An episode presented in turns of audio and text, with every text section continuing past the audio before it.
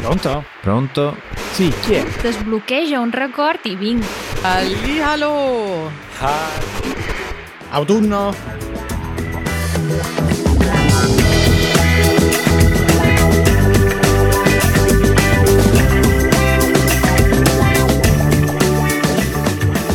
Autunno ci sei? Eh no, eh, se può ripassare tra qualche settimana perché per adesso eh, continuiamo con l'estate. Gra- grazie. Ma come?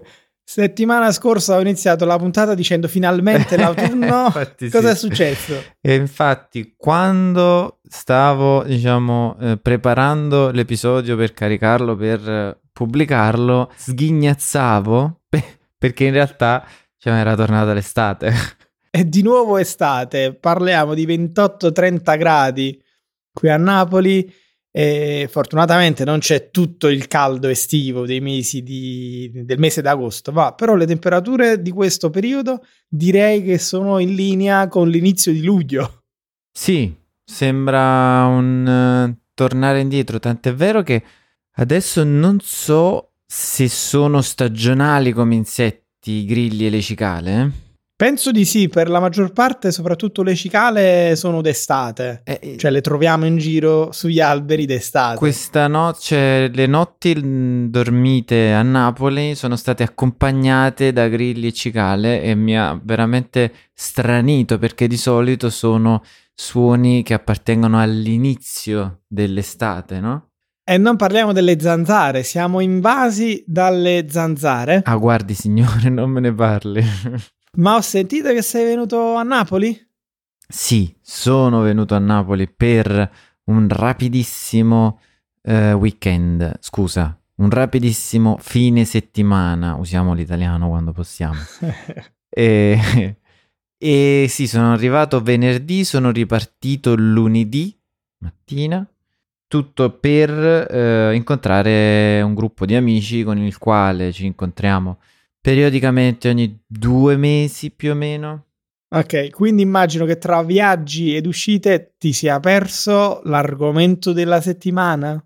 Sì, Cosa è successo questa settimana? mi accodo a Katie. Cosa è successo questa settimana? Parlano tutti di una pesca. Ah, Adesso bisogna fare subito una distinzione nell'italiano. di quale pesca? La pesca... ecco. Allora, pesca è una parola che può voler dire più di una cosa. La pesca può essere il frutto, il frutto dell'albero di pesco, ma può essere anche l'attività del pescare i pesci. ok. In questo caso, in Italia, questa settimana parlano tutti del frutto, la pesca, in particolare la pesca dell'Esselunga. Oh. L'Esselunga è una catena di supermercati italiani, eh, credo tra le più vecchie d'Italia. Questa settimana ha fatto uscire uno spot pubblicitario. Vuoi che te lo racconti? In pochissime parole. Poi lo metteremo anche nelle show notes, così chi ascolta lo può guardare, però. Lo racconto io brevemente. Mamma e figlia vanno al supermercato, ovviamente l'Esselunga. Mentre fanno la spesa, la figlia scappa brevemente e prende una pesca. La mamma la rimprovera e le dice: Va bene, dai, prendiamo questa pesca, però non ti allontanare più. Vanno a pagare, tornano a casa, giocano. All'improvviso bussano al citofono. È il papà. La mamma abbraccia la figlia e dice praticamente fai la brava con papà, ci sentiamo stasera. La figlia scende, va in macchina del papà, prende la pesca dal suo zainetto e la dà al papà e dice questa te la manda mamma. E il papà dice grazie, mi piacciono le pesche, stasera chiamo mamma per ringraziarla. La pubblicità finisce con la scritta non esiste una spesa che non sia importante o qualcosa del genere. Mm. L'importanza della spesa. È una bellissima pubblicità molto toccante che fa capire che i personaggi di questa famiglia sono divorziati. La mamma e il papà sono divorziati e la figlia va a passare il fine settimana magari con il papà. E fin qui tutto bello. Tu hai visto la pubblicità? Sì, l'ho visto. Ti sei emozionato? Mi sono emozionato, sì. ehm, mi, ha, mi ha ricordato ovviamente eh, coppie di amici, perché la situazione è comune. Mm, mm. Tra poco me ne parli. Mm, mm, mm. Ma la notizia non è lo spot in sé, perché è uno spot pubblicitario di una catena del supermercato. Tra l'altro è fatta molto bene. Ma quello di cui si è parlato tutta la settimana sono state quelle che io chiamo le strumentalizzazioni della pubblicità. Politiche, immagino.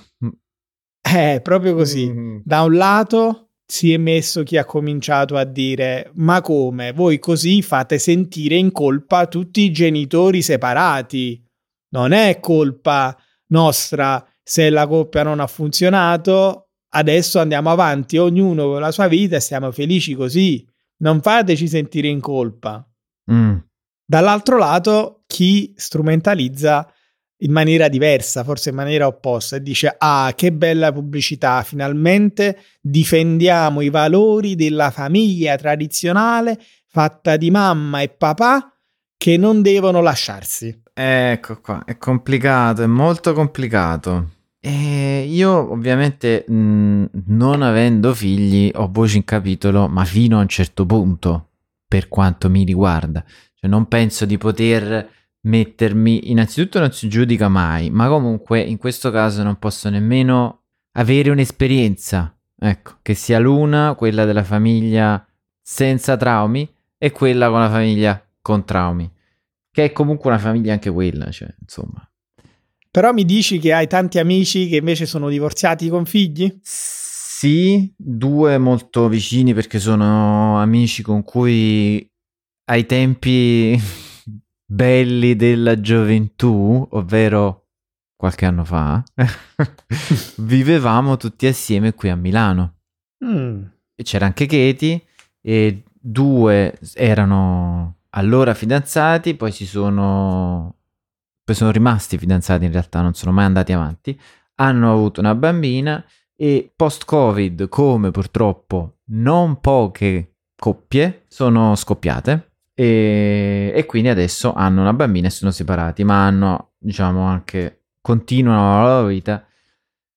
E, e quindi ho vissuto più o meno da vicino questa situazione. E Non è una situazione facile, però un po' sono d'accordo con una parte di critiche, nel senso che lo spot punta molto sulla tristezza della figlia e quindi, boh, non lo so, secondo me va un po' troppo a calcare la mano e a bacchettare i genitori Mm. Come, come è stato fatto. Poi in realtà parla semplicemente del fatto che c'è una bambina e per lei la pesca è importante perché potrebbe essere un mezzo per riunire i genitori. Ecco. Eh, eh, però nel momento in cui parli di cose del genere è ovvio che la pesca va in un secondo piano. Mm, è vero. Allora io direi in primis che lo spot è riuscitissimo perché è fatto bene e come spot pubblicitario ha come obiettivo quello di far parlare. Sì. E questo spot ha fatto parlare tantissimo. Il video su YouTube ha credo un milione di visualizzazioni. Sì. E poi un altro obiettivo di una campagna pubblicitaria in genere è, è, come dire, lo storytelling, il fare emozionare con il racconto di una storia. E anche in questo, questo spot ci è riuscito in pieno perché credo che quasi nessuno è riuscito a rimanere distante, distaccato da questo spot. È uno spot che ti emoziona perché ti immedesima, ti fa mettere nei panni della bimba che nella sua innocenza vede la pesca, pensa al papà e dice adesso utilizzo la pesca per far restare vicini mamma e papà. E giustamente questo però comunque racconta una storia, ti emoziona, però dall'altro lato c'è tutta una categoria di persone che può vedere questo spot e può trovarsi, può, come dire, immedesimarsi invece nel papà o nella mamma. E di conseguenza, se, se sei una coppia divorziata, ti senti un attimo messo con il dito puntato contro, no? Sì, sì. Però io non, non andrei neanche Così lontano. Cos- Sì, Mm, così lontano, nel senso che lo- io sono un papà, non siamo divorziati, eh, però lo so che per un bambino è importante tenere vicine le persone a cui vuole bene il bambino, indipendentemente dal papà, dalla mamma, eh, i nonni oppure due papà, due mamme, i bambini vogliono bene alle persone con cui abitano e vogliono che non litigano, no? Anche nelle famiglie, eh, tra virgolette, tradizionali in cui si litiga, i bambini dicono non litigate. Certo. Anche con i nonni, se i nonni litigano, dicono non litigate, anche se litigano il mamma e figlio, ovvero mamma e nonna o nonno, dicono non litigate. I bambini vogliono che non si litighi, che le persone a cui loro vogliono bene continuino a volersi bene. E questo lo sanno secondo me anche i genitori ehm, divorziati. Purtroppo ormai non possono farci nulla, però non è colpa dell'S lunga. ecco. No, no, non è colpa dell'S lunga, diciamo l'S lunga in quanto S lunga e quelli che hanno fatto lo spot hanno fatto il meglio che potevano fare, cioè. Sono arrivati dove volevano arrivare. Io direi anche che non bisogna eh, stigmatizzare, non bisogna colpevolizzare eh, il divorzio. A volte il divorzio eh, non solo è necessario, ma può essere anche il punto di partenza di una nuova vita felice per tutte le parti, perché piuttosto che stare tutti insieme e litigare costantemente, anche in presenza dei bambini, è meglio forse in alcuni casi separarsi, andare ognuno per la propria strada e cercare il proprio equilibrio personale, che potrebbe essere anche la soluzione migliore sul lungo termine persino per i figli. Sì, ne sono sicuro e sono molto d'accordo perché non è una cosa bella avere una famiglia in cui ci sono tutti e nessuno se n'è mai andato, ma nessuno si parla, si litiga sempre e anzi n- non c'è amore in quella famiglia, quindi che senso Mm. ha? Ne ha parlato anche il governo di questo sport, ovviamente Mm. membri del governo si sono schierati invece dalla parte della difesa, della unità della famiglia tradizionale. Eh, anche il Premier eh, si è espresso, la, la nostra Giorgia Meloni in realtà è stata abbastanza pacata, ha detto leggo che ci sarebbero polemiche intorno a questo video, io l'ho visto, mi è sembrato semplicemente un video molto toccante che mi sembra una giusta eh, risposta, un giusto commento. Ho solo un problema Mm. in merito. Mhm. La vita in Italia. Invece di parlare delle pesche o della pesca dell'Esselunga, il governo dovrebbe parlare dei terremoti nei campi flegrei. Eh, direi. Allora, Campi Flegrei, parliamo di una zona a nord di Napoli. Adesso spieghiamo tutto. Matteo, tu sei stato a Napoli, hai sentito dei terremoti? No, no, ma perché, perché me ne sono andato e, e- e c'è stato l'ultimo. Aspettato che tu andassi via Mm, per farsi mm, sentire mm, il mm. terremoto. Allora, cosa è successo? Parliamo di tecnicamente quello che si chiama sciame sismico. Sciame sta ad indicare un gruppo di api in genere o di insetti, in questo caso un gruppo di terremoti. Sismico è proprio l'aggettivo dei terremoti, quindi un gruppo di terremoti, una serie di terremoti nella zona che prende il nome di Campi Flegrei. Adesso Flegrei è una parola che viene dal greco eh, che vuol dire che brucia. Questa cosa non promette bene. No, non iniziamo benissimo. I campi flegrei o campi che bruciano, i campi ardenti, sono un super vulcano. Mm. E già nell'antica Grecia bruciavano, al punto che gli antichi greci pensavano fosse l'entrata dell'inferno. Mm. Questo diciamo... Parliamo di questa simpatica zona qui. Ed è paradossalmente una, penso, delle zone più densamente popolate. Esatto, d'Italia e del mondo. Beh. Passo indietro. Mm. Parliamo della zona intorno a Napoli. Se parliamo di vulcani, pensano tutti al Vesuvio, uno dei simboli di Napoli, della campagna, dell'Italia. Questo, questo vulcano con due cime eh, che nel 79 a.C. ha completamente ricoperto Pompei, Ercolano ed altre città, restituendoci poi con il tempo le città romane praticamente intatte. Vanno tutti a Pompei, vanno tutti a fare l'escursione sul cratere del Vesuvio ed è un vulcano attivo, è pericoloso, potrebbe esserci un'esplosione. L'ultima c'è stata durante la seconda guerra mondiale, quindi è un vulcano che dorme, ma resta un vulcano attivo.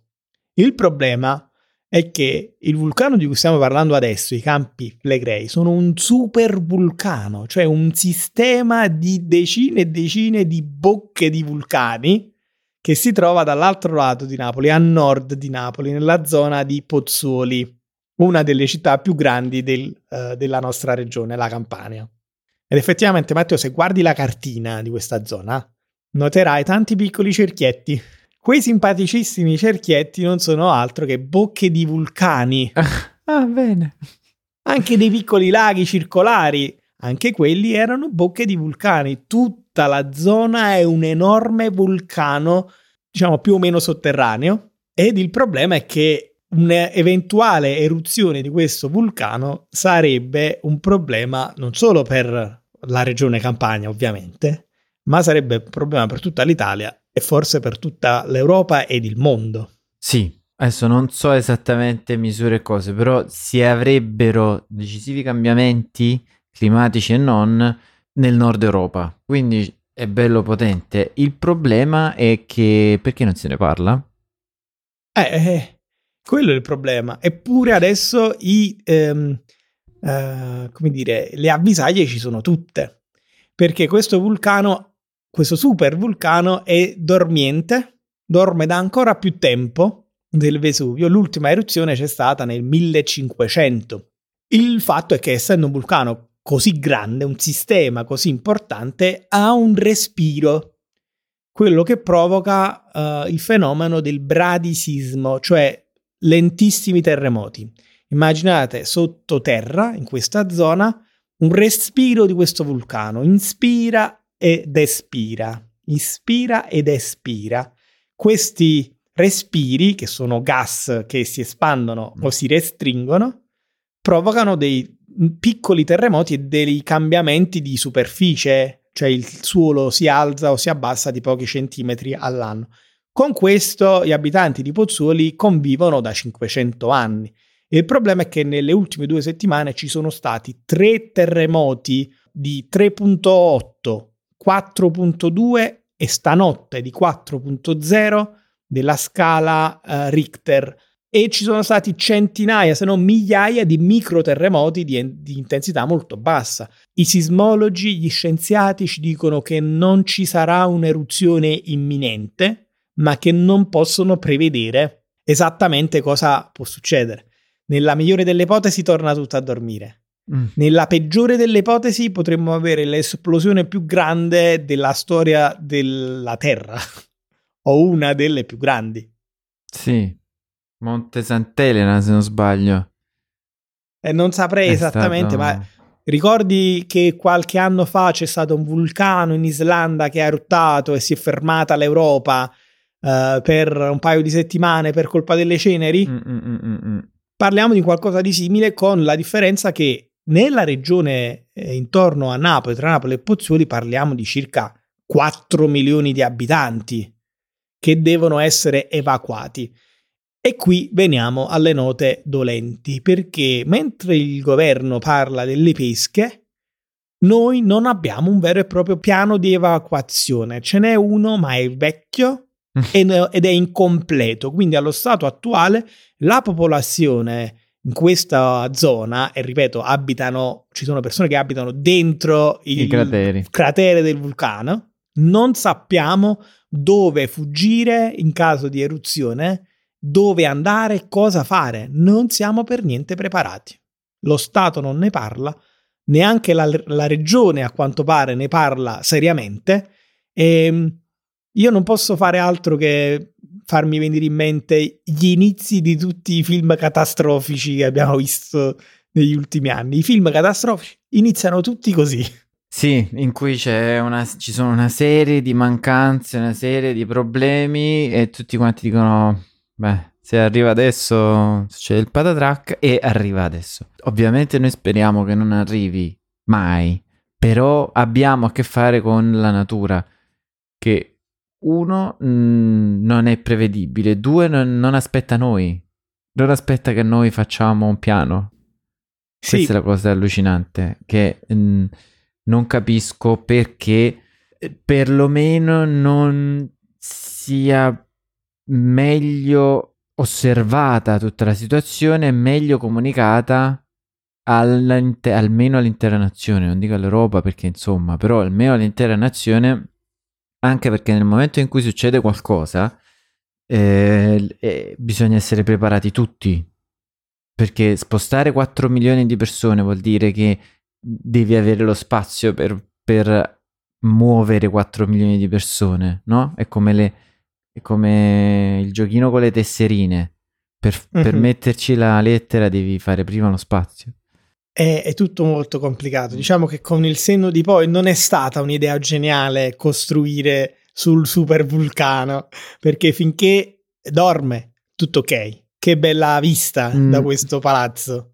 Però nel momento in cui cominciano a muoversi le cose sottoterra, cominci a capire di essere seduto sul fuoco letteralmente e quindi in primis non si sarebbe dovuto costruire in quella che si chiama zona russa. Nel momento in cui è stato costruito, il governo avrebbe dovuto prevedere un piano di, uh, come dire, spostamento mm. degli abitanti dalla zona rossa ad altre zone. E qui le cose si fanno complicate perché nessuno vuole lasciare la propria casa. Mm e quantomeno però anche senza cambiare le case delle persone devi informare la popolazione su quali sono i rischi e cosa fare in caso di terremoto prima o addirittura in caso di eruzione poi. Dove devi andare, cosa devi fare, come comportarti. Ogni regione, ogni eh, quartiere, ogni cittadina della regione dovrebbe avere un piano ben preciso su cosa fare e in che tempi farlo. Sì, eh, sì dovrebbe, diciamo, dovrebbe essere una cosa insegnata a scuola da, da, piccoli, per tutti quelli che vivono nell'area. E questo è uno dei problemi eh, storici dell'Italia, eh, perché quando l'Italia era divisa in tanti piccoli stati, ognuno conosceva le proprie particolarità e ognuno si, se le studiava e si preparava. Quando poi l'Italia è diventato un unico pa- paese, il programma uh, uh, scolastico è stato unificato, ma non solo il programma scolastico, le leggi dello Stato sono state unificate. Tecnicamente questo processo all'epoca si chiama piemontesizzazione, cioè tutte le leggi di quello che era il cuore del regno di Sardegna vennero applicate a tutta l'Italia, ma l'Italia è un paese molto diverso, molto eterogeneo, quindi in Campania abbiamo particolarità diverse dal Piemonte. Mm-mm. E questo, secondo me, è quello che hai appena detto tu, ovvero gli abitanti della Campania, quantomeno, dovrebbero studiare come comportarsi, eh, innanzitutto conoscere la propria regione e poi come comportarsi in caso di emergenza, ma allo stesso modo in cui, non so, in Emilia-Romagna dovrebbero studiare la propria regione e come prepararsi in caso di alluvione, sì. visto che è una pianura alluvionale. Ormai per eh, anche la presenza di una serie di mezzi di comunicazione ci si affida alla comunicazione che va bene per alcune cose, però per cose naturali e per eventi imprevedibili molto spesso è più importante riuscire individualmente a recepire i messaggi che si vedono naturalmente ad occhio nudo anche, cioè nel senso che certo devi essere uno scienziato e devi avere gli strumenti per prevedere con giorni o ore di anticipo l'arrivo di un terremoto, però già l'essere in grado di capire se pioverà tanto per chi è in zone alluvionali, cosa diciamo succede se c'è un terremoto una, che, con, una cer- con certe caratteristiche? Perché sicuramente ci sono caratteristiche che prevedono per esempio altre scosse insomma abbiamo perso totalmente la, la, l'aggancio con la natura e per noi se non ce lo dicono in televisione non facciamo niente quantomeno dopo tre scosse così importanti e 2000 scosse piccoline, io credo che sia arrivato il momento di prepararci. È troppo tardi, però insomma, se non l'abbiamo fatto anni fa, eh, è questo il momento. Quindi mi auguro che adesso si metta in piedi un bel piano eh, di evacuazione, di preparazione e che non arrivi troppo tardi. Cioè, ripeto, potrebbe non succedere nulla, ma l'altra opzione, l'altro estremo, uh, è che potrebbe succedere un evento catastrofico, quindi bisogna essere preparati in entrambi i casi e tutte le sfumature che ci sono in mezzo. Vi aggiorneremo. Noi vi aggiorneremo, ma aggiornateci anche voi. Fateci sapere se questo podcast vi piace, se vi è piaciuto, ma noi siamo sicuri che vi è piaciuto. E per aiutare questo podcast lasciate un commento e tantissime stelline. Così riusciamo a raggiungere tutti. Lasciate la vostra recensione su uh, iTunes se avete un dispositivo Apple, su Spotify se avete un altro dispositivo, insomma dove volete, lasciateci le stelline, i vostri commenti, speriamo positivi. Dopo 86 episodi ci siamo meritati una recensione, no Matteo? speriamo positiva direi. E eh vabbè, anche se è negativa, meglio no, però magari ci aiuta a migliorare. Eh certo, certo. Ok? Sì. Allora, facciamo così. Chi ha la recensione positiva, andate subito a lasciarla. se l'avete negativa, diventate membri della nostra comunità e venite nell'after show, così poi parliamo su, de, del come migliorare il nostro podcast. Mi sembra un'ottima idea, quindi adesso vado a preparare il caffè ci spostiamo tutti di là con i nostri amici, i membri della comunità, io e Matteo, un bel caffè, speriamo non tremi nulla. Crociamo le dita. Ciao. Ciao.